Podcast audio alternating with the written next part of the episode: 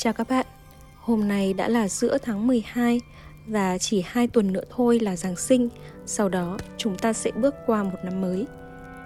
Thời điểm cuối năm có lẽ các bạn cũng đều rất bận rộn và áp lực đúng không? Mình hy vọng những bản nhạc với không khí Giáng sinh và nhịp điệu tươi vui này sẽ giúp các bạn làm việc tập trung hơn hoặc đơn giản là cảm thấy yên vui hơn trong những ngày bận rộn và mệt mỏi. Chúc các bạn sẽ có những khoảng thời gian chất lượng